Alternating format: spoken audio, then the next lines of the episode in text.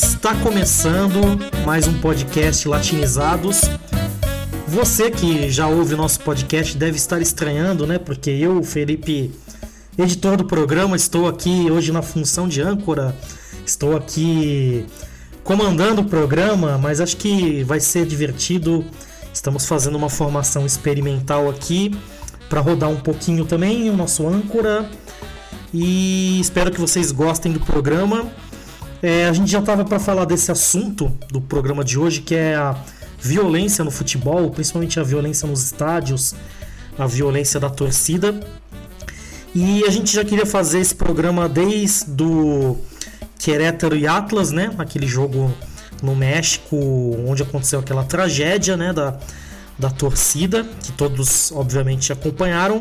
Mas como a gente já tinha alguns convidados, né, agendados, algumas pautas assim já certas, então a gente acabou adiando um pouco, mas infelizmente esse é um é um problema aí que está sempre atual, infelizmente, né? Então toda semana tem notícias aí do, de, de violência no futebol brasileiro, no, no, no futebol latino-americano. Então eu vou pedir para meus amigos aqui de bancada se apresentarem. Gabriel, Olá, Felipe, Vitória, Will, que é um prazer estar mais uma vez no Latinizados, agora não como âncora, porque a gente, seguindo o tema aqui, tivemos uma briga entre os integrantes. não, tô brincando.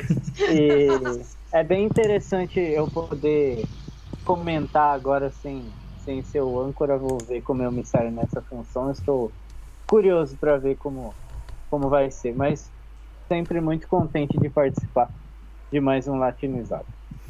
Muito bem. A próxima pessoa que vai se apresentar aqui é a nossa ilustríssima torcedora da Lusa. Vitória, qual o seu destaque inicial aí? Dá um salve para os ouvintes. Ah, boa noite, Felipe. É sempre bom estar aqui. E hoje eu não vou fazer uma introdução curta para o Gabriel não ficar me zoando. Eu acho que é sempre bom estar aqui. Muito bom, Vitória, muito bom.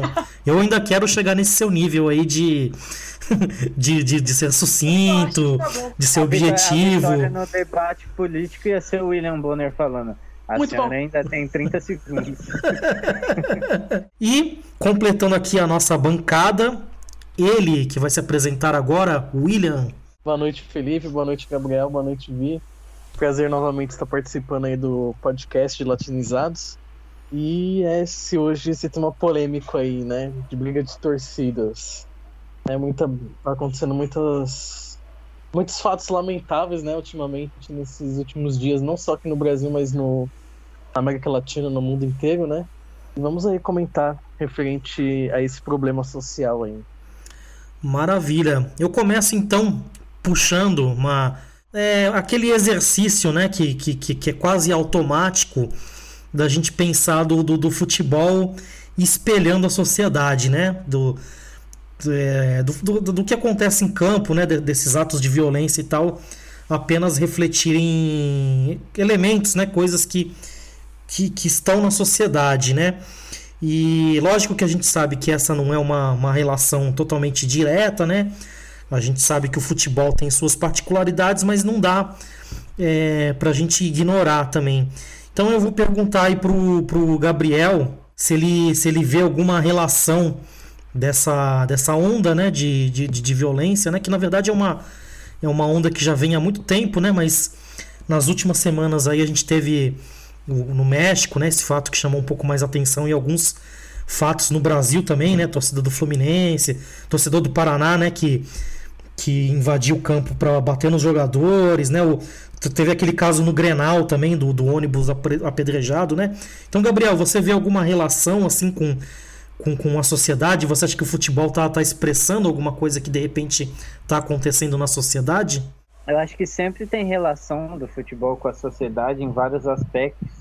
E nesse, sem dúvidas, eu acho que aqui no Brasil o que está chocando mais as pessoas é porque está ficando cada vez mais evidente, né? Tivemos o caso é, da bomba que atiraram no ônibus do Bahia, que feriu Danilo Fernandes, o goleiro. Aí tivemos a pedrada é, da torcida do Inter no ônibus do Grêmio, que feriu o Vilha Sante, jogador. Aí temos outros casos, como você citou, da invasão da torcida do Paraná no campo. Então, está ficando cada vez mais óbvio que estamos perto de algo muito ruim poder acontecer, porque as atitudes que são tomadas não são próximas do que deveria ser a punição ou esse, toda essa questão a gente vai falar mais para frente. Mas com relação à sociedade, eu acho que as pessoas entendem o futebol como algo à parte, mas não só a gente que é inserido no futebol, mas também as pessoas que não são, né? Porque muitas vezes elas cobram dos jogadores ou de pessoas do meio do futebol coisas que eles não podem dar.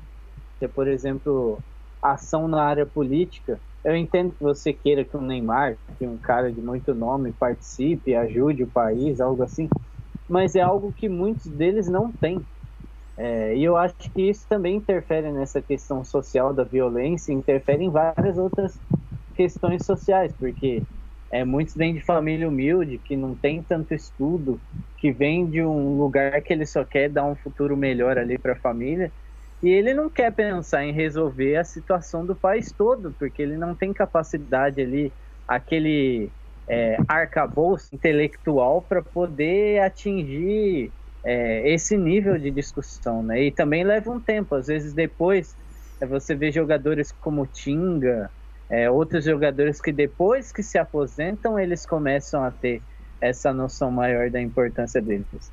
E passa também por essa questão da violência. Ah, por que, que os jogadores não se unem para fazer algo? Porque é muito difícil, sabe? São várias mentes diferentes então, assim como a sociedade tem várias mentes diferentes, difíceis de se organizar, acho que o futebol entra nessa questão também. Mas é, reflete muito a questão da sociedade. Vou dar um exemplo de como o ser humano tem isso para tudo que vocês deram risada, mas eu acho válido que tem aquelas tretas de fã-clube, de um cantor com outro cantor, de uma boy band com outra boy band. E isso para não gerar, só não gera violência porque não, não estão no mesmo estádio, sendo bem sincero assim. Senão teria lá, usando o estereótipo, né, não são só meninas adolescentes que gostam, mas em sua maioria o público-alvo é esse. Se fãs do Rebelde do High School Musical estivessem no mesmo estádio, provavelmente teriam uma batalha campal. É isso que eu tenho a dizer. Pô, rapaz, agora eu já consegui imaginar aí um um estádio de, de fãs da, da Marvel contra a DC. É, também. Descendo a porrada, gente com, com garrinha do Wolverine ali, com, com, com, o escudo do, do, do, Capitão América, né? Com, né? Com, complicado, né? Pô, belo destaque aí, né? O, essa coisa do jogador, né? Às vezes o jogador, por ser o, o a pessoa mais midiática, né? Do, do, do futebol, né? O, o espetáculo gira em torno do jogador e eu concordo contigo, assim, acho que às vezes a gente não tem que ter essa expectativa em cima do, do, do, dos jogadores não e talvez a gente tenha que encontrar outras soluções que, que, que, de repente não, não passem por eles, né? Mas bem, temos aqui a nossa... A Vitória vai até trazer um dado né, que, que ela levantou sobre o, a violência do, do, do futebol brasileiro. E aí, como a gente tem esse privilégio de ter uma torcedora da, da portuguesa na bancada, né? Coisa que nem todos os podcasts têm, né? Ela vai, vai comentar um caso aí recente da, da portuguesa também, né? Fala aí, Vitória, o, os dados né, do, do futebol brasileiro e também esse caso que você me relatou aí nos bastidores aí sobre a portuguesa. Primeiro eu queria dizer que agora eu vou ficar imaginando para sempre uma briga de pré-adolescentes cantando Rebeldes enquanto se estapeiam e a outra parte cantando High School Musical, que ia ser ótimo e parte delas gritando Giovanni e parte delas gritando Charlie Bottom, porque ia ser maravilhoso, mais ainda. Eu fui pesquisar aqui para falar alguns tópicos e eu, eu li uma coisa muito impressionante. Futebol brasileiro registra em 2022 um episódio de violência a cada quatro dias. Mas, sobre a portuguesa, não foi bem um caso de torcida praticando violência, foi um caso de jogadores praticando violência que eu acho que é ainda pior. Durante uma das rodadas do Campeonato Paulista, eu não vou lembrar exatamente qual, tivemos um jogo que é considerado, entre aspas, clássico, que foi Juventus e Portuguesa. E o jogador da Portuguesa, ele acabou pisando, não sem querer, nas costas de um jogador do Juventus, e na hora a árbitra errou o cartão, tinha que dar vermelho, ela amarelo, o Bandeira corrigiu, ela anulou o amarelo e deu o vermelho. o que o jogador fez, não satisfeito de ter feito a cagada, foi pra cima da árbitra, do Bandeira e do resto do trio de arbitragem toda. E incitou a torcida contra elas, contra eles. Colocou a, a o trio de arbitragem contra a Lambeado. Foi a maior baixaria. Foi, é uma das muitas vezes que eu sinto vergonha da Leões. Eu não queria sentir vergonha da Leões, mas às vezes eu sinto vergonha da Leões. Que é, o Gabriel falou que isso gira em torno dos jogadores também, mas eu acho que um dos grandes culpados da, da, do ciclo de violência dentro do futebol são as torcidas organizadas, porque muitas das diretorias de clube, muitas das presidências de clube têm medo de bater de frente com a torcida organizada. E em geral, as torcidas organizadas elas perpetuam o ciclo de violência entre si, até mesmo quando é torcida única, como a gente teve o caso de Palmeiras, da Mancha com eu não sei o nome da torcida do Palmeiras, mas foi duas torcidas do Palmeiras. Perdão, é a Mancha Verde e a Tupi, da torcida uniformizada do Palmeiras. Não, e, e, e você falando desse caso aí de, de violência na, envolvendo jogadores e arbitragem e tal, né? Eu, como acompanhei muito de perto ali o futebol do, dos anos 90 ali do final, né? Como a, aquela época histórica do, do, do, Corinthians ali do fim dos anos 90, né? Aquele Corinthians de Rincon, Vampeta, Edilson e tal, Marcelinho. Até hoje, né? A torcida do Corinthians meio que glamoriza, né? Aquela briga com o Palmeiras, as embaixadinhas do Edilson e tal, né? Então Acho que a gente vai, vai falando ao longo do, pro, do programa, mas acho que tem um pouco essa cultura de, de, de romantizar um pouco a violência, assim, né? Do, do, do torcedor. Às vezes gostar, né? Do, do, do, jogador que é baixo mesmo e que vai lá e, e briga e põe o dedo na cara e dá carrinho e tal, né? Então, eu, eu acho que tem essa cultura também, né? Do, dos torcedores. E aí a Vitória citou, né? A torcida organizada. E, gente, às vezes a gente faz algumas brincadeiras, né? Porque é um tema muito pesado, né? Então, às vezes, a gente brinca um pouco justamente para dar leveza, né? Porque é um tema realmente pesado, né? Estamos falando de gente que fica ferida, né? Que, que morre e tal, né? Então, de maneira nenhuma estamos né, zombando da situação, né? Às vezes a gente brinca um pouquinho só para a coisa ficar um pouquinho mais leve, porque é um tema realmente pesado, né? De, de debater. Mas eu queria perguntar para o William sobre as torcidas organizadas, né? É sempre muito delicado, né, a gente falar de torcida organizada, porque acho que tem um, algum, uma parte ali do jornalismo, né, que demoniza mesmo, né, que, que torcida organizada é tudo de ruim para os caras e tal, e a gente sabe, né, que para começar a torcida organizada é bastante gente, né? Então, sei lá, a Alessandra Negrini é sócia da Gaviões, da Fiel, né? Então, eu não imagino a Alessandra Negrini batendo em ninguém, assim, né? Com, com violência, assim, né? Então. É, então... Se for a Cuca da Cidade Invisível? É, não, aí tal, talvez se for a Cuca. Aí pode, pode ser que, que role. Com certeza. então eu queria perguntar pro William justamente, né, como ele vê essa questão da, da, da torcida organizada, se, se realmente a, a, violência parte da organizada, não necessariamente, se ele vê é, alguma coisa boa também na, na, torcida organizada, se de repente alguma solução pode passar também pela, pela torcida organizada, como que ele vê essa questão? É, então, Felipe, a torcida organizada eu vejo que tem. É, não, como você falou, né? Não, não são todos. Mas tem uma parte dela, ou tem pessoas que entram nela já pra fazer a maldade, né? Já pra bater no outro. Às vezes não sei o que acontece com a pessoa de querer ver o corintiano, palmeirense, São Paulino como rival, como que quer matar. A pessoa já entra com o intuito da maldade. Não, é claro que a maioria da torcida organizada não é. é eu não vejo como a maioria que seja desse jeito. Mas a minoria acaba fazendo barulho, né? Nessa parte de, de brigas. Eles fazem uma boa festa. Geralmente, quem é que. As, as pessoas que chamam mesmo para cantar lá no, no estádio são, torcida, são os torcedores organizados, né? Porque se for depender da torcida comum, dificilmente sai alguma coisa ali, né? De, de música. É, essa parte da torcida organizada eu acho bom, de organizar a festa, de fazer mosaico, de trazer todas aqueles, aquelas ferramentas, né? De, pra fazer o ambiente de, de jogo mesmo. Essa parte da briga que realmente me deixa chateado, me deixa todo mundo chateado, porque acaba sendo uma minoria fazendo aquele barulho, até organizam na internet para fazer briga, e o pior que pode ser o jogo em qualquer lugar, por exemplo, aqui de São Paulo, Dante, que a gente fala, né? Pode ser em qualquer lugar de São Paulo. O jogo é na arena do Corinthians, mas eles marcam de brigar em Franco da Rocha. O jogo é no Allianz, mas eles marcam de brigar no, na Zona Sul. Então, tipo, é um problema bem maior do que a gente pode imaginar, né? Porque mesmo com a torcida única, agora falando assim, não, tá, não, não está resolvendo, né, o, o fato de deles, deles brigarem. Na, tô vendo aqui a notícia, teve um, um São Paulo e Corinthians que eles acabaram brigando em Diadema. Né? Tipo, olha a diferença, São Paulo jogando Morumbi, eles vão, vão brigar em Diadema. Então é muito complicado. A polícia tentou aqui em São Paulo colocar a torcida única. Não, não está resolvendo, no meu ponto de vista. O certo seria duas torcidas, mas também do jeito que está, tá meio complicado, porque o Grenal tem duas torcidas e deu o que deu. Né?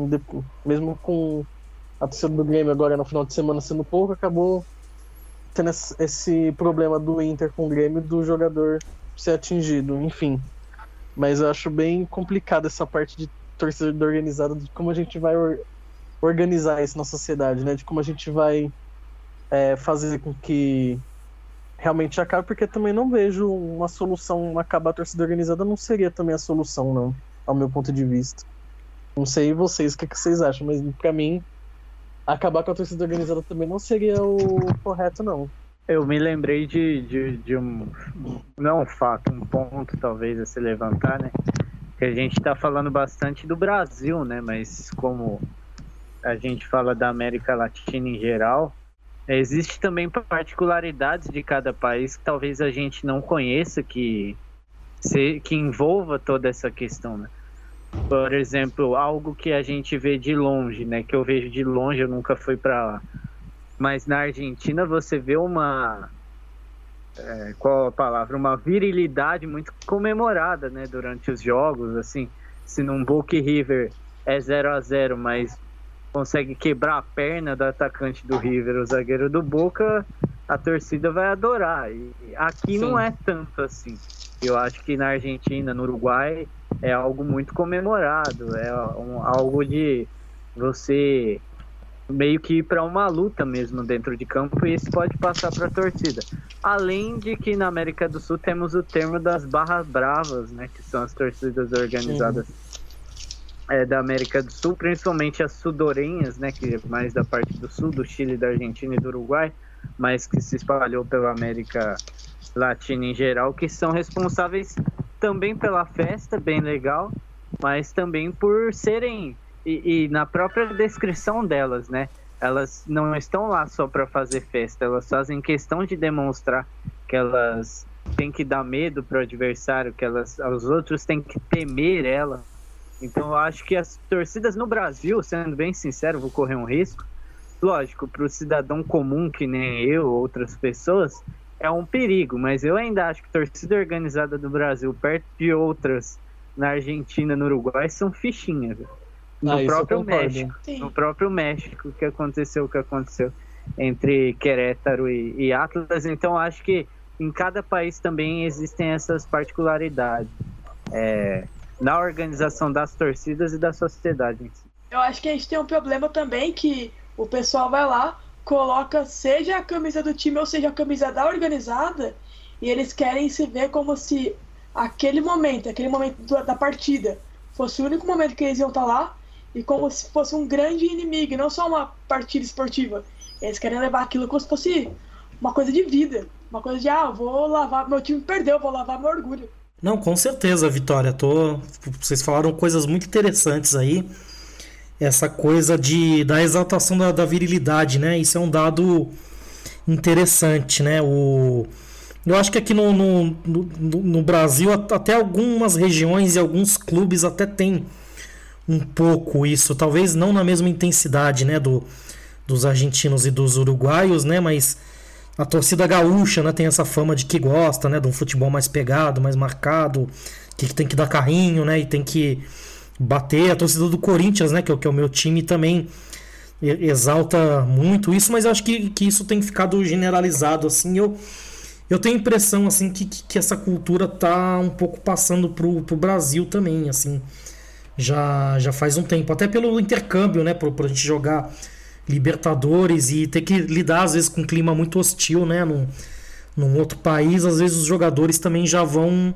com, com esse espírito também, né? Pra, tal, talvez o mais conhecido é o Felipe Melo, assim, né? Que, que, que vai para jogar Libertadores e vai para briga mesmo e tal. é um cara exaltado por isso, né? E, e, e, as torcidas, até no Brasil, elas gostam de exaltar uns caras assim. Às vezes, politicamente, eles nem se identificam, assim, mas, sabe, tipo, torcida que tem bandeira do Bin Laden, bandeira do Che Guevara, assim, né? Tipo.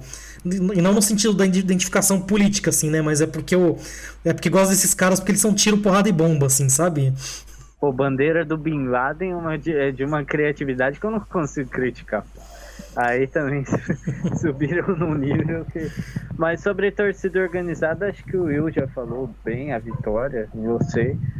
Mas é, eu acho muito complexo. Assim, eu não sei se vocês lembram quando a teve acidente da Chapecoense, que aí as torcidas aqui de São Paulo fizeram é, uma manifestação lá que se uniram, todo mundo acho que na Praça Charles Miller fizeram um acordo, tipo, não adiantou de nada. Assim. E, e, a torcida organizada não é só a questão da festa que faz no estádio, que é muito importante, não só no Brasil, quanto na América Latina em geral, que como eu falei, dentro de campo é uma coisa, mas fora de campo acho que é indiscutível que na América Latina as torcidas têm uma interferência maior no jogo. Mas com relação também a trabalhos sociais, né? Tipo, é, elas têm uma voz importante dentro da comunidade delas, elas fazem ações sociais, tem muitas matérias de, da Mancha, da Gaviões, de seja lá qual for do ano alimento, do ano que for, arrecadando coisas.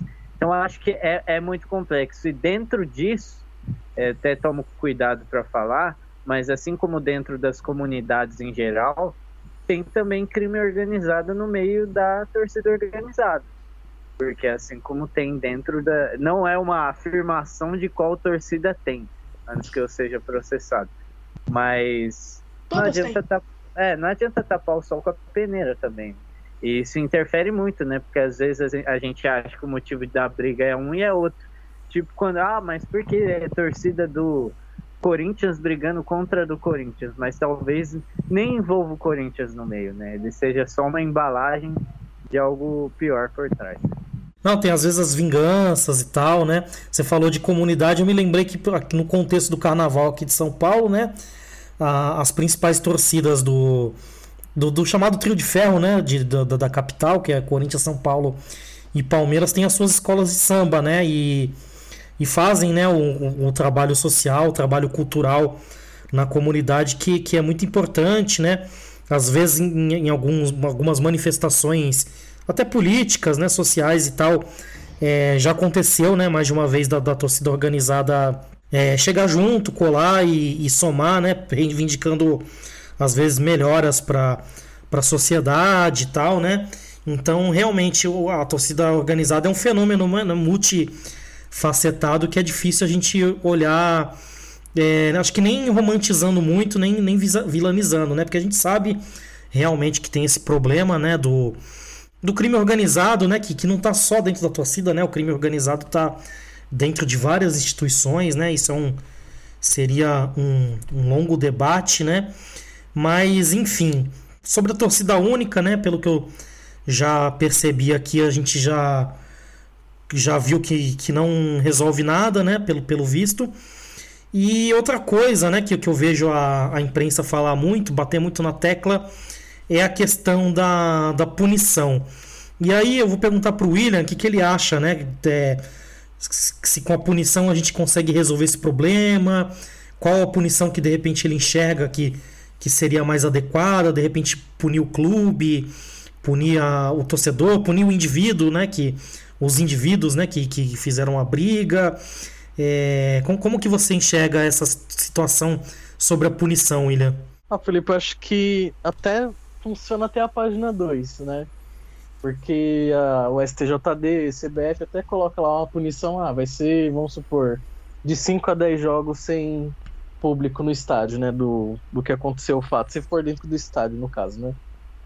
Mas, né, passou esses cinco jogos, aí nem passa os cinco jogos, né? O STJD diminui para dois e fica por isso mesmo. E aí daqui a alguns meses já volta tudo de novo e já começa aquela briga tudo de novo. Um exemplo foi o caso do Palmeiras e Grêmio no passado, né? Quando o Grêmio estava para cair, cair, o Palmeiras virou o jogo, aí começou aquela briga, os torcedores invadiram, quebraram o VAR tudo, o Grêmio foi punido.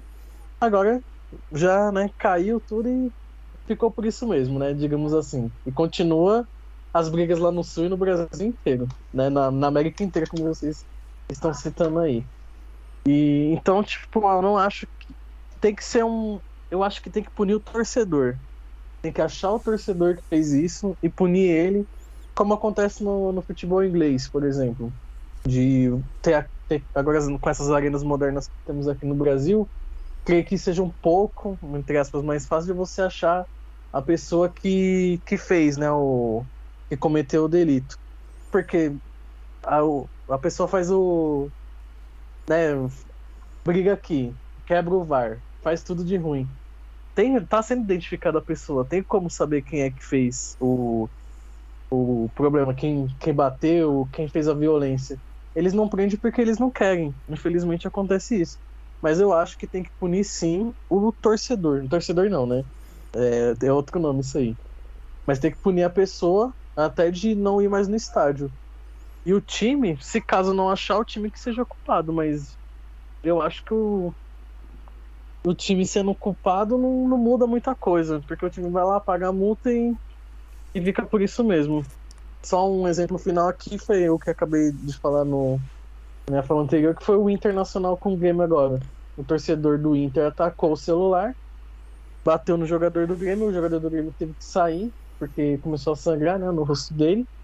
Até agora, eu, eu não vi se teve notícia de. Vocês podem até me corrigir, eu não vi se tem notícia de que acharam esse torcedor, esse, essa pessoa que cometeu esse crime, né? Que tentou fazer esse crime aí com o jogador do Grêmio. Mas. E, e o Inter que vai ser punido, né? E vai ter que ser punido porque não tem todas as pessoas que entraram lá e não puniu, então ele tem que ser punido. Mas eu acho que, é, resumindo, acho que não, não funciona muito punir o time.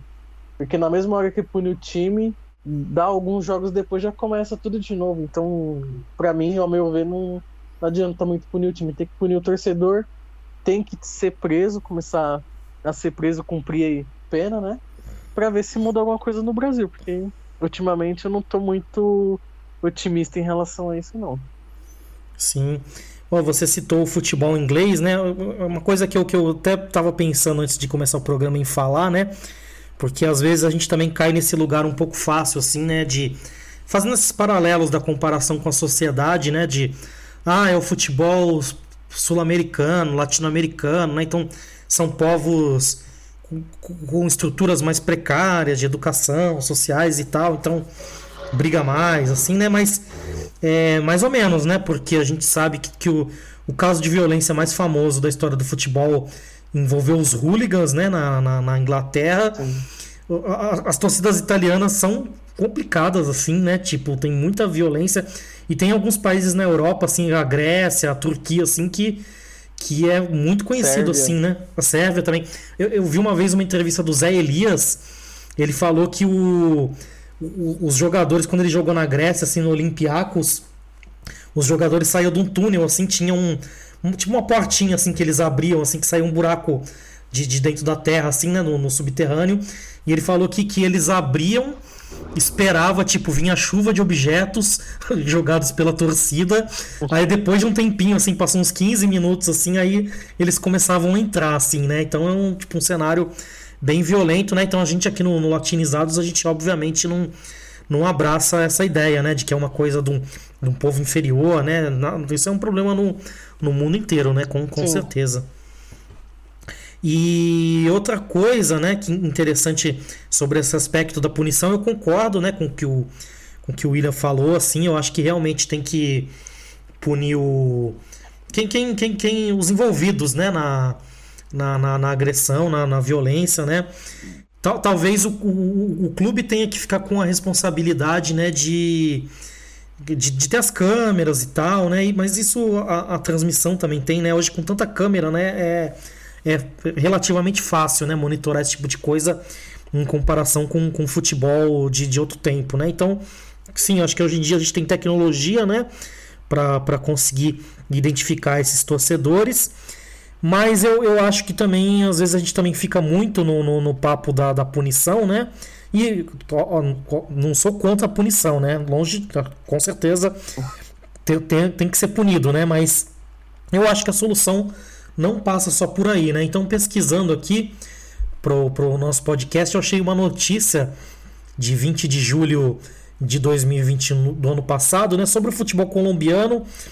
E eu estava justamente pesquisando sobre o o futebol colombiano, porque eu ouvi em algum lugar que a Colômbia é um país que está fazendo um, um, trabalho assim contínuo para reduzir essa violência né, entre as, as barras brabas, né, as torcidas organizadas violentas. E achei uma notícia aqui muito curiosa, vou até deixar o link depois na, na descrição do podcast, que as torcidas organizadas estão organizando, né, desculpem a redundância, lutas de boxe aí entre os torcedores para eles descontarem a raiva e tal, né, tipo para eles se divertirem um pouquinho. Eu eu achei muito criativa, uma solução muito interessante, muito bacana.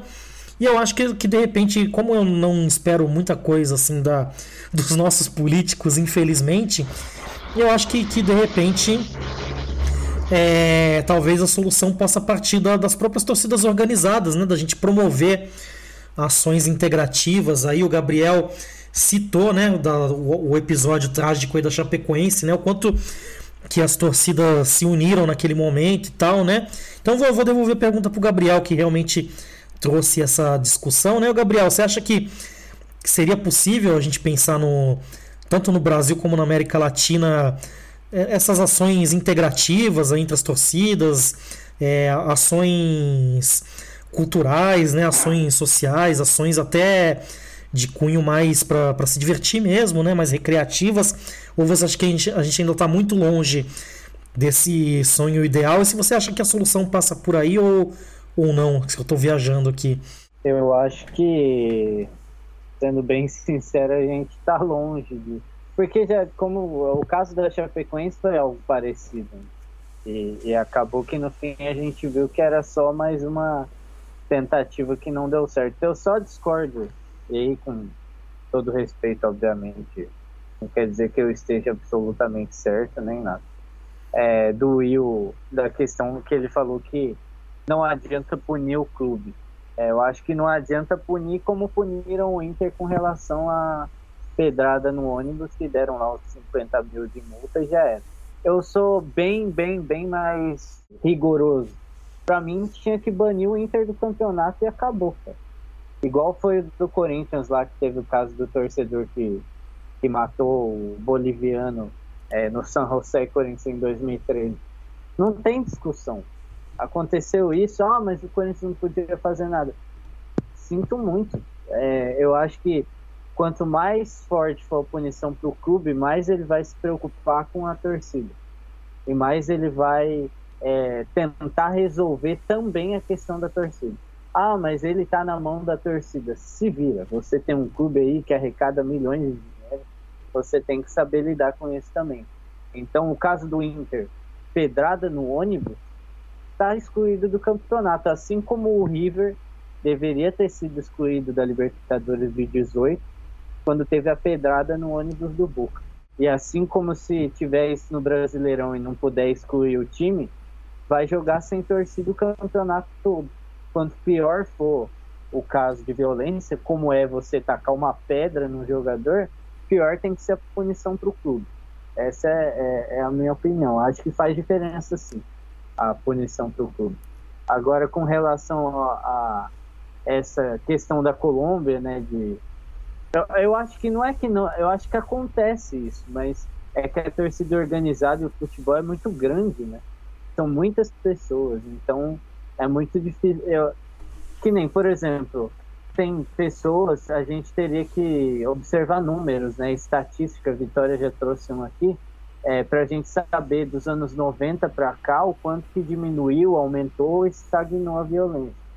Mas eu acho que já existem esses movimentos parecidos de, de se unirem.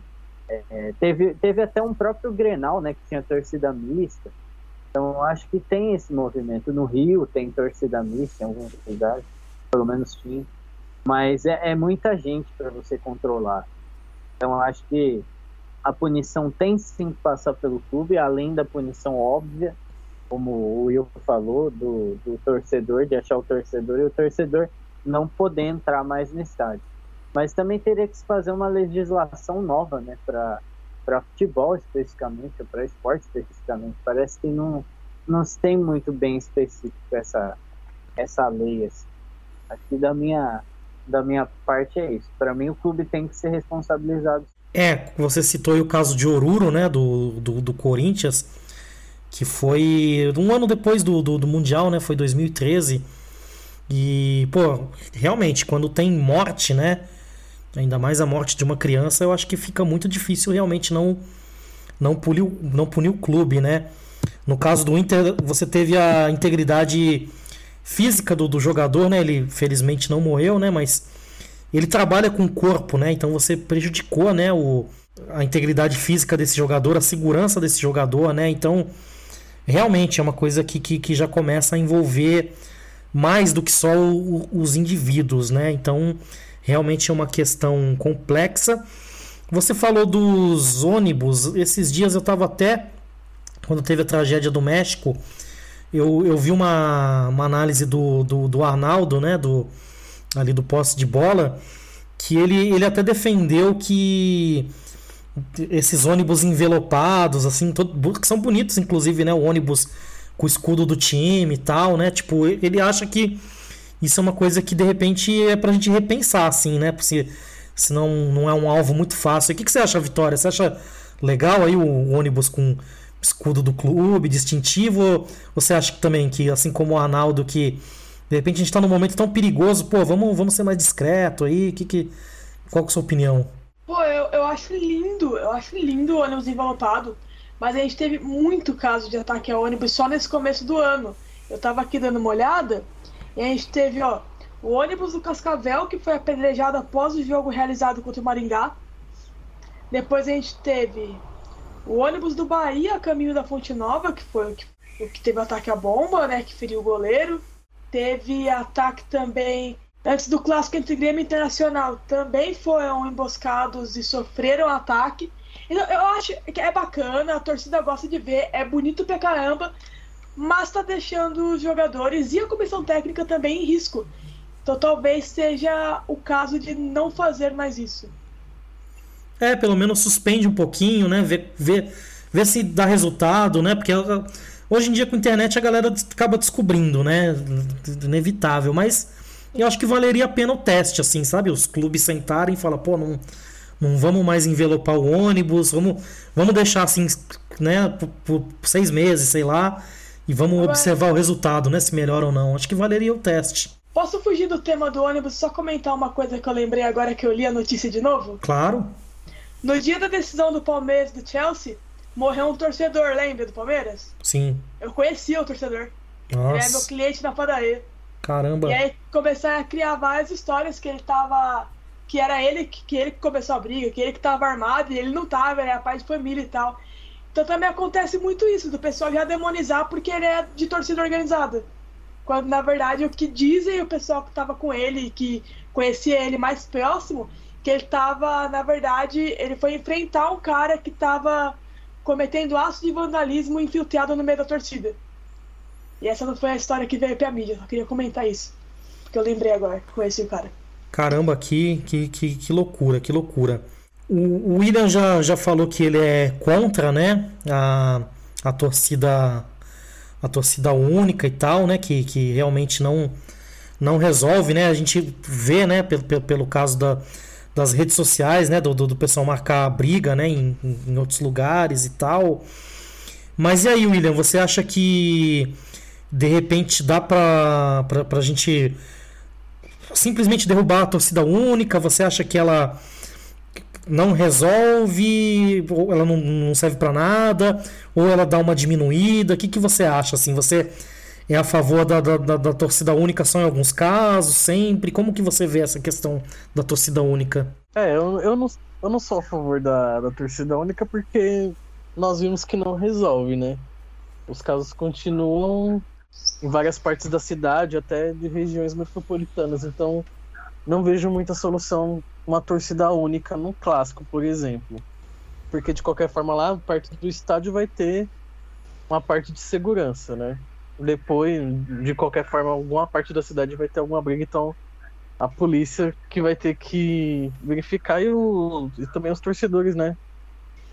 É, difícil controlar isso. Eu vejo uma, uma, um problema bem grande para se resolver nessa parte de torcida única, né? Como eu já falei, né? No Grêmio e, e Inter tem as duas torcidas, tem briga aqui. Só tem uma torcida, tem briga também. Em Minas também teve briga, que eu tô vendo aqui a notícia que teve no, no último Atlético Cruzeiro, que teve briga num, numa outra cidade de Minas, né? Região metropolitana teve briga também. Então, e lá, e lá tem as duas torcidas. Aqui tem uma e também tem. Então, eu não vejo muito, muita solução. Assim, eu, eu. Eu, acho a solução seria como o Gabriel falou. É só se for uma punição bem mais séria. É, eu acabei falando ali pra punir mais, porque o caminho, ao meu ver, punindo o torcedor, a pessoa que fez o delito que tem que ser né, punido mais de fato. Mas também se não seria uma má ideia também excluir o clube, né? Se for necessário, né? Vamos supor, ah, excluiu o Inter lá do Campeonato Gaúcho. Opa, será que a torcida também não vai dar um, uma segurada? Ou o time mesmo não vai fazer alguma coisa para que aquele, aquela pessoa que fez isso não, não pague de ir no estádio, né? Porque é um negócio bem complexo, né? Como você falou também, Felipe, os outros países diminuíram, né, o, o número de violência, como a Inglaterra, a Itália, mas mesmo assim, vira e mexe tem também, né? A gente vira e mexe vê na Eurocopa também teve algumas confusões lá quando teve os jogos de seleções. Então, eu eu vejo muito mais como um problema social grave, porque o futebol, como vocês falaram antes também, parece um mundo sem lei. Se você, óbvio, se você for algum lugar, numa praça, você agride uma pessoa, você vai pra polícia e pode até ser preso. Ser preso e, por, e receber a punição por aquilo. No futebol, não. No futebol, a pessoa vem, mata e fica por isso mesmo. Eu acho que como o Gabriel falou antes, tem que mudar a legislação e colocar realmente para punir esses caras que fazem isso, essas pessoas que fazem isso. Porque senão dificilmente vai, vai acabar a violência no futebol e na sociedade também, né? A gente vê se resolve isso porque é um problema muito sério é, que está acontecendo não só aqui, né? No, como a gente falou, no mundo inteiro também tem esse, essa onda de violência aí. Sim, sim. Eu sou um pouquinho cético, né, em relação a acabar, porque eu acho que acabar com a violência no futebol, você tem que acabar com a violência na sociedade antes, né? E é. aí, consequentemente, ela acaba no, no futebol também, né? E aí, como que a gente chega nesse sonho é, é uma coisa complexa e se a gente vai chegar, né? Que eu acho uma coisa muito difícil, né? A gente sonha, né? Porque acho que a gente tem que sonhar, né? Tipo, coisas que, que pareceram impossíveis em outros tempos hoje são possíveis, né? Então eu acho que a gente sempre tem que enxergar, né, a, a uma possibilidade de uma sociedade melhor, de um futebol melhor, mas realmente solução assim definitiva eu também não consigo enxergar alguma solução que também não não mexa profundamente na, na sociedade. É, você citou aí mais uma vez né, os europeus, né, os, a, a, Inglaterra, e na Europa a gente também tem o caso do, do, dos cantos racistas, né, do, do racismo da torcida, que também é uma, é uma violência, né? Uma violência verbal, né? Uma, uma agressão que, que muitas vezes a, a UEFA também faz uma, uma vista grossa, né? A xenofobia e tal. Né? Outro, né? outro, outro exemplo, outro exemplo é a homofobia que tinha aqui, né? Sim, eu ia falar. E aí, e aí colocaram a punição ao clube. E aí quando o torcedor fazia, outro no, na própria arquibancada falava para parar porque o clube ia ser punido. Então, é um exemplo aí, e homofobia também é uma é um preconceito, enfim, até me embananei, né? Mas eu queria dizer que também é idiotice, né? Mal caratismo. É Sim. É, o... só para dar um adendo também nesse caso de homofobia, o, o México, né, foi punido pela, pela FIFA teve que pagar uma multa, não sei de quanto que foi, agora teria que ver. Mas o México também foi punido porque durante as eliminatórias para a Copa a torcida mexicana usou né, gestos homofóbicos, né? Quando o goleiro cobra o tiro de meta, eles usam um grito homofóbico, né, pro goleiro do adversário. Então também eles foram punidos com isso. O Brasil também sofreu essa punição. E também é um, é um outro tipo, como você falou, é um outro tipo de violência, né? Porque muitas vezes tem bastante homossexuais que gostam de futebol e acabam não indo pro estádio justamente por causa dessa homofobia que tem no estádio. Sim, sim, o estádio é um ambiente bem hostil, né, com, com a população LGBTQ. É, eu lembro que às vezes quando aparecem né, torcidas LGBT, que são bem interessantes, inclusive, né? É, sempre, sempre nas redes sociais é uma coisa muito rechaçada, assim, com, com violência até, né? Aquela violência beligerante ali das redes sociais que a gente está acostumado, né? Então é uma coisa realmente lamentável, né? Então eu vou passar aqui uma última rodada de perguntas para os membros da bancada, né? É, curiosamente, né? É, nós somos um projeto assim de, de vários jornalistas, né? E eu sou o único não jornalista do grupo, né? Eu sou um músico e mas gosto muito de futebol, né? E, e também como eu tenho sou pesquisador, né? Fiz mestrado e tal, acabo tendo um pouco essa noção assim, né? De, de, de saber fazer justamente aquelas perguntas do jornalismo, né? O que, quando, onde, né? São coisas que a gente estuda também no mestrado, né? Então tem alguma noção. Mas vou aproveitar aqui que eu, como músico, vou, estou entrevistando né, conversando né, com, com outros jornalistas, eu queria saber de cada um, né, começando pelo Gabriel, um pouco o papel da imprensa né, nessa, nessa onda de violências, é, se a imprensa ajuda, atrapalha, o que, que a imprensa de repente pode fazer, se alguma solução passa pela imprensa e junto com esse tema também comentar sobre as redes sociais, né? Porque hoje em dia imprensa e redes sociais é uma coisa praticamente indissociável, né? Porque Hoje em dia qualquer pessoa é, é mídia, né? De, de, certa forma, né? Uma pessoa que tenha uma rede social, um Twitter, né? Qualquer coisa do tipo, uma, uma câmera. É, você acaba muitas vezes sendo jornalista mesmo, né? É, ou pelo menos narrando, registrando fatos, comentando os fatos, né? Da, do, do, da política, do cotidiano, do futebol, né?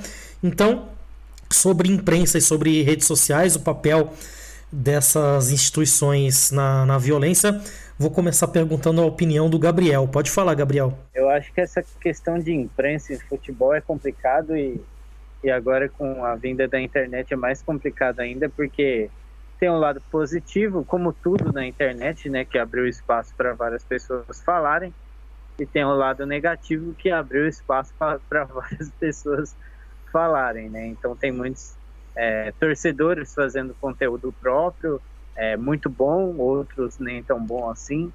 Mas todo mundo agora fala de futebol, fala de música, fala de política, fala de religião, uma certa liberdade que antes não se tinha.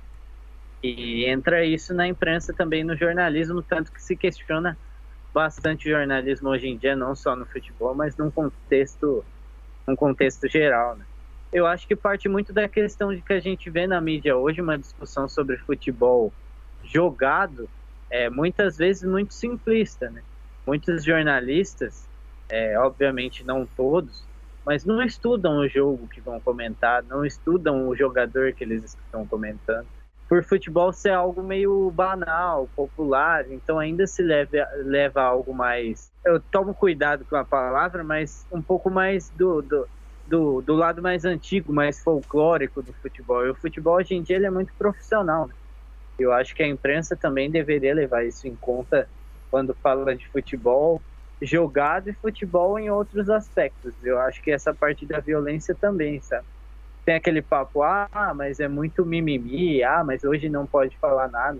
Mas você tem que entender o contexto que você vive, a época que você vive, onde você está inserido e para quem você está falando. Então, eu acho que isso faz total diferença. Eu não acho que essas piadas que tem na internet. Eu sou um caso à parte porque eu, em qualquer situação, eu sou um cara extremamente chato. Não é que eu não gosto, eu não ligo para essas piadinhas de futebol. Assim, eu gosto de futebol mais de um aspecto geral, não ligo se zoam o meu time, acho é difícil me importar. Mas eu acho que essa parte não, não tem que acabar. Eu acho que ela não é ela não é causadora de violência. Eu acho que outros tipos de opinião, quando, por exemplo, o comentarista às vezes passa do ponto criticando o atleta, quando a imprensa faz é, sensacionalismo para cima de alguma cena no futebol, no campo, dentro do campo, é, contra a própria arbitragem, né, que se tem muita discussão, que a Vitória até falou do jogo da Portuguesa, quantas vezes não se critica o árbitro de uma forma até irresponsável na imprensa? Então, acho que parte sim uma parte da imprensa que precisa se especializar mais. Precisa entender do que está falando, porque futebol não é brincadeira de criança, é algo profissional, seja ele futebol masculino, feminino, sub-20 ou sub-17. O cara que está ali comentando tem que entender do que ele está falando. Pô, eu concordo com o Gabriel, a gente estava até brincando no, no, nos bastidores, né, antes de gravar, lembrando daquela briga ao vivo do Vanderlei Luxemburgo com Marcelinho, Carioca. Aquilo foi engraçado na época, né? Você é moleque, você é safado, já tirei mulher do seu quarto e tal, né? Que, que, que é um episódio ali engraçado, assim, mas acho que em determinado momento, uma parte da imprensa, assim, principalmente a imprensa que tem muito. É, uma imprensa de massa mesmo, uma imprensa da, da TV aberta, assim, né? às vezes resume jornalismo esportivo a só isso, assim, né? Só sensacionalismo, é, gente gritando, discutindo, né? Ou, como o Gabriel falou, às vezes criticando um, um jogador, um técnico, um árbitro, assim, de maneira até desproporcional. Eu, eu acho que isso não, não é o único ingrediente, óbvio, né? Não, é, a culpada não é a imprensa, né? Mas eu acho que isso ajuda a botar gasolina na fogueira, com certeza, assim. Isso ajuda a inflamar os ânimos, né, os torcedores, né? Essa coisa da piadinha, já que a gente falou da homofobia, né? Teve aquele caso lá do, do, do São Paulo, né? Com o tal do apelido Tricas e tal, que po poderia, de repente, talvez, ter algum conteúdo homofóbico nessa, nessa brincadeira e tal. Foi uma coisa que, que eu lembro que, que inflamou a torcida do São Paulo, assim, né? De, né nessa época e tal, né? Então, é, realmente Tô, tô de acordo aí com, com as coisas que o Gabriel falou. E você, Vitória, como que você enxerga o papel, você como jornalista também, como que você enxerga o papel do jornalismo e das redes sociais aí nesse contexto de violência no futebol latino-americano? Eu concordo com o que o Gabriel falou de que hoje em dia, por causa da difusão da internet, a gente tem muita gente dando opinião não só sobre futebol, sobre tudo, e muitas vezes uma opinião irresponsável, uma opinião que não é pensada. A gente vê, por exemplo, os caras que fazem live, às vezes eles não estão interessados no futebol em si ou no que aconteceu. Você pode ver quando estavam comentando o episódio que aconteceu no México.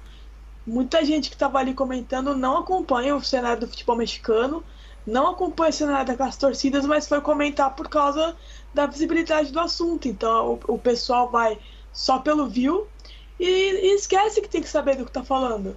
E aí acaba perpetu é, perpetuando, não espalhando um discurso errado e perpetuando um ciclo de ódio que, porque ele não sabe o que está falando.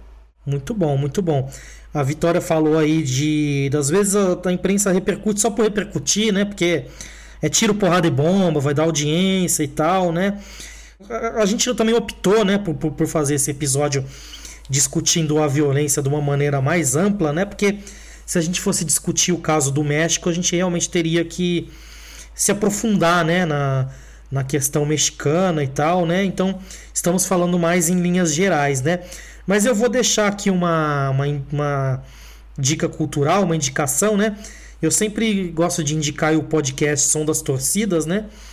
E aí o último episódio na bancada, que é o episódio 27, né, do, do Na Bancada, que é um programa dentro do podcast Som das Torcidas, eles discutiram justamente a questão do México, assim, falaram com muita propriedade, tinham pessoas ali que, que entendem muito ali do, do assunto. Eu acho que vale ouvir esse podcast como complemento ao nosso. Vou deixar também o link na, na descrição do, do podcast, né?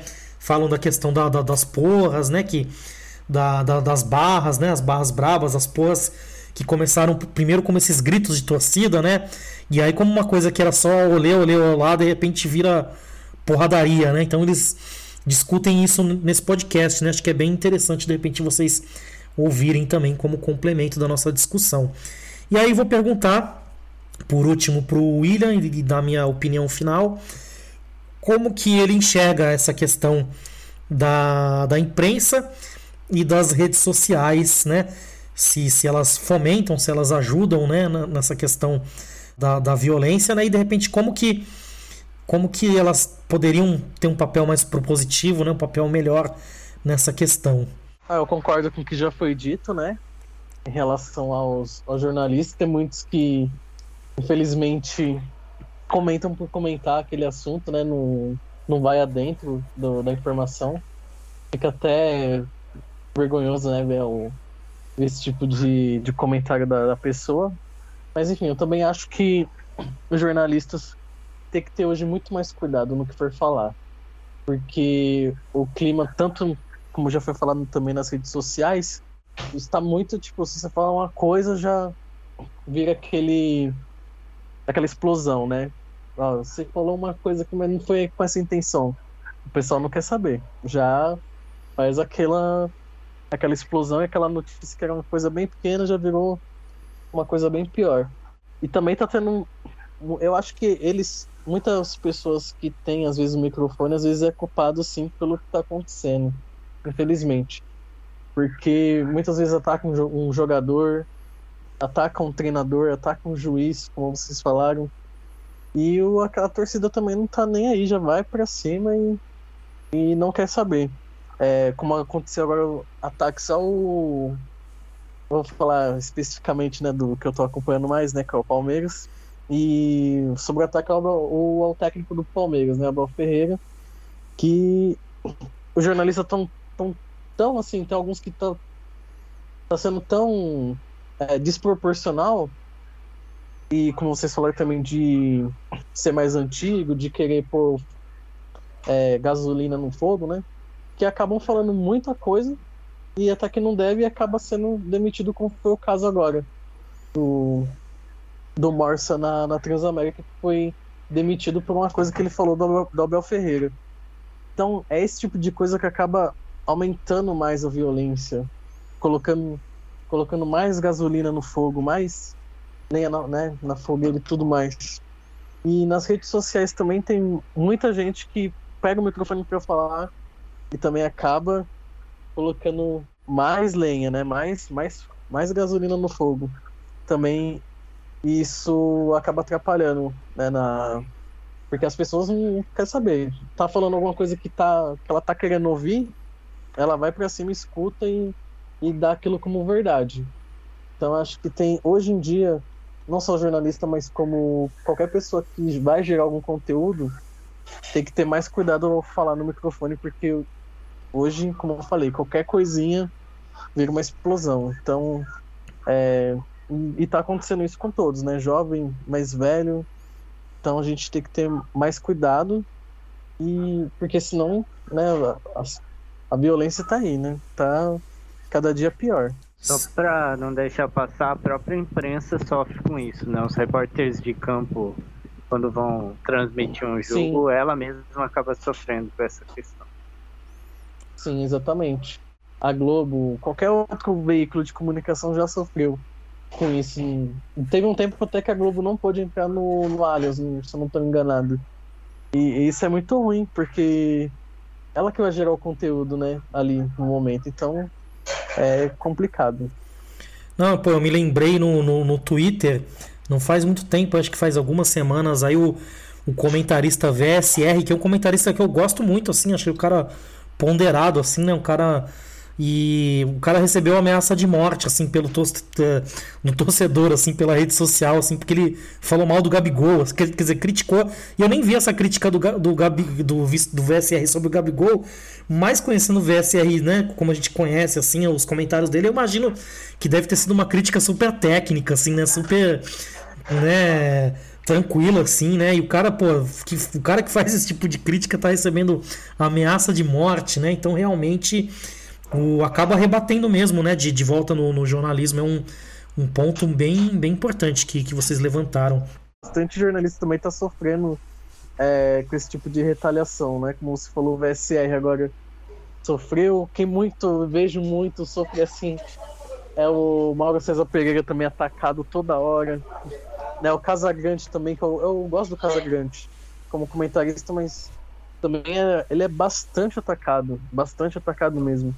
E isso é péssimo, né, pra, pra todos. Vocês estavam falando, eu lembrei de uma coisa da portuguesa e agora eu tenho que comentar isso. Teve um jogo contra o Primavera em Indaiatuba, que o Gomão Ribeira, o Gomão Ribeira é Netluz e o Netluz não tá nem se lixando pra imparcialidade. Então, o gol, ele gritou que o gol era nosso, é da portuguesa. Ele coisa apanhou.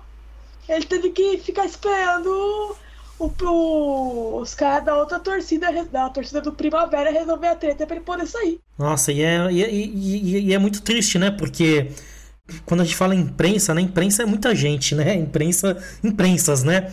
E, e às vezes é isso, né? Às vezes um, uma parte da imprensa ali sensacionalista acaba inflando né, o, debate e às vezes a coisa pode respingar na, nesses próprios sensacionalistas mesmos, mas às vezes respinga até no, no, jornalista ali que tá fazendo o trabalho direitinho, né? Tá, tá, tá, tá, tá fazendo um trabalho bom, assim, mais técnico, né? E tal. Então é realmente muito complicado, né?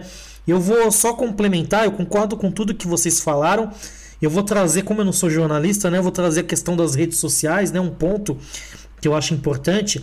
A gente viu aí, desde a ascensão do Facebook, né? E, e do YouTube, e das redes sociais como um todo, uma cultura de ódio surgindo por conta do, do próprio engajamento dos algoritmos, né? Então, às vezes, essa própria lógica sensacionalista, ela opera nas redes sociais também, né? E muitas vezes é, um discurso de ódio, né? Uma coisa mais inflamada, acaba ganhando mais likes, acaba ganhando visibilidade e as próprias redes sociais também têm a sua parcela de responsabilidade, né? Por não corrigir de maneira satisfatória, né? É, esse problema, né? Então, muitas vezes essas empresas, né? Essas grandes corporações, né? O grupo Meta, o YouTube, o, o, o Twitter e tal, né? Às vezes estão mais preocupados com os patrocínios, né? E com aquilo que realmente vai, vai, vai dar visibilidade, vai dar views e tal.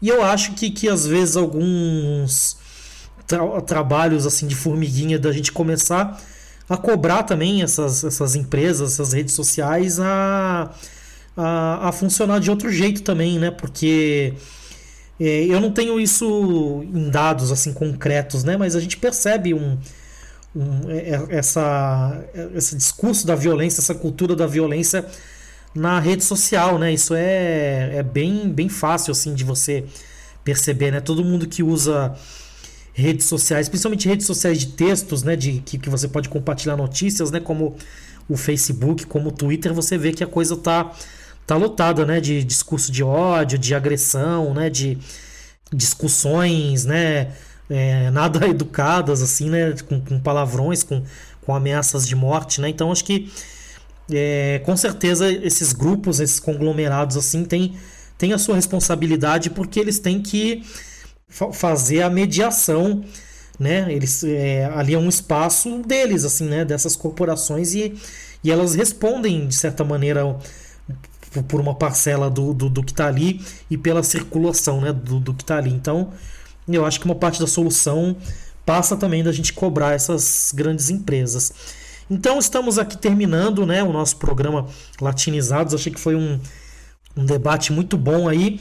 E vou passar para cada membro aí da bancada se tem mais alguma coisa a acrescentar, alguma opinião aí que, que, que ficou faltando, alguma coisa que queira opinar, ou dar algum destaque final, dar, dar alguma dica de repente, né, de, de algum filme, de alguma série, de algum livro assim que, que de repente tenha a ver com o assunto e que, e que queira recomendar. Começando pelo Gabriel, qual é o seu destaque final?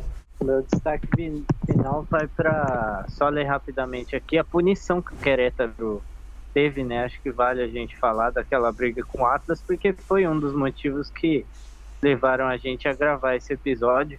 Então o time mexicano vai ficar jogando com portões fechados por um ano e as organizadas do Querétaro foram punidas por três anos. Então vamos ver se vai acontecer mesmo isso e ainda a instituição terá que pagar é, um milhão e meio de pesos, cerca de 360 mil reais. Essa foi a punição da Liga MX o Querétaro. E para encerrar, queria agradecer a presença, a minha presença, que estranho, né? Mas por mais um episódio do Latinizados, a Vitória, o Felipe, a Will, e deixar de dica, acho válida a série do Maradona. É, não só por ser o Maradona, mas muito pela discussão que eu acho que é pequena dentro da série, mas já é um começo do da torcida italiana do Napoli, né, do preconceito que se tinha com os lugares da Itália, né, do norte com o sul, sul com o norte, enfim. É, errei a geografia aqui, mas eu acho que é que é válido assistir a série para também começar a entender esse sentido da, da torcida do Napoli e o contexto na, na Itália. Pô, muito bom. Vou passar agora para Vitória aí. Fica à vontade, Vitória fazer o seu destaque, dar alguma opinião que você acha que ficou faltando, alguma informação, alguma dica. Fica à vontade. O meu destaque final vai para uma informação que eu acho que é interessante comentar, que no mesmo dia dessa briga que rodou o mundo no México, que é a do Querétaro e Atlas, aconteceu uma briga entre as torcidas do América e do Deportivo de Cali, no dia seguinte, um homem foi morto a tiros em um confronto entre torcedores do Atlético Mineiro e do Cruzeiro. E no Uruguai, os árbitros decretaram uma greve depois que, em 12 dias, dois juízes foram ameaçados de morte e um foi alvo de tentativa de agressão por uma pessoa perto de um, do clube de Danúbio. E eu acho que assim, é interessante a gente falar do Tocou caso até que ganhou. a sirene aí, hein? Caramba. Até a sirene. Você viu? Eu, eu acho que é interessante a gente falar do caso que teve uma grande repercussão, mas a gente tem que lembrar que aconteceram vários outros em um espaço de tempo curtíssimo, porque a gente está no terceiro mês do ano, a gente nem terminou o terceiro mês do ano ainda, e eu acho que o que eu queria é que isso fosse punido de verdade, punido não só o clube como não só a torcida, não só o clube, mas as pessoas como indivíduos. Você pode conseguir descobrir quem foi a pessoa que começou isso e punir ela, porque o futebol não é um mundo paralelo, é o mesmo mundo onde estamos e devia ser punido da mesma forma. Um torcedor é um cidadão, e o cidadão tem que cumprir as mesmas leis de qualquer forma. E eu espero que um dia a violência no futebol acabe, mas eu acho que isso ainda está muito longe. Sim, no mais, sim. é sempre um prazer estar aqui. Sim, pô, você falou da, da greve, é um instrumento interessante também, né? Por exemplo, o jogador ali que teve a sua integridade física ameaçada, né? O jogador ali do, no, no Grenal, ou, ou mesmo jogadores do, do Paraná ali, né? Quando o time foi rebaixado, na, naquele nosso mundo ideal, assim, né? Acho que o correto seria até os jogadores entrar em greve e falar, pô, não vou jogar enquanto o clube, a segurança, a estrutura toda aqui não garante minha integridade física, ninguém entra em campo e tal. Acho que de, po- poderia ser uma, uma solução. Bem, bem, bem lembrado, Vitória. Boa, boa colocação. E aí eu vou passar agora pro, pro William, se ele tiver algum destaque final, alguma informação, alguma opinião que ele não conseguiu dar ao longo do programa, ou alguma dica, fica à vontade, William, pode falar. Não, só quero agradecer mesmo é, a participação aí no, no podcast de hoje. É um assunto bem interessante também, né?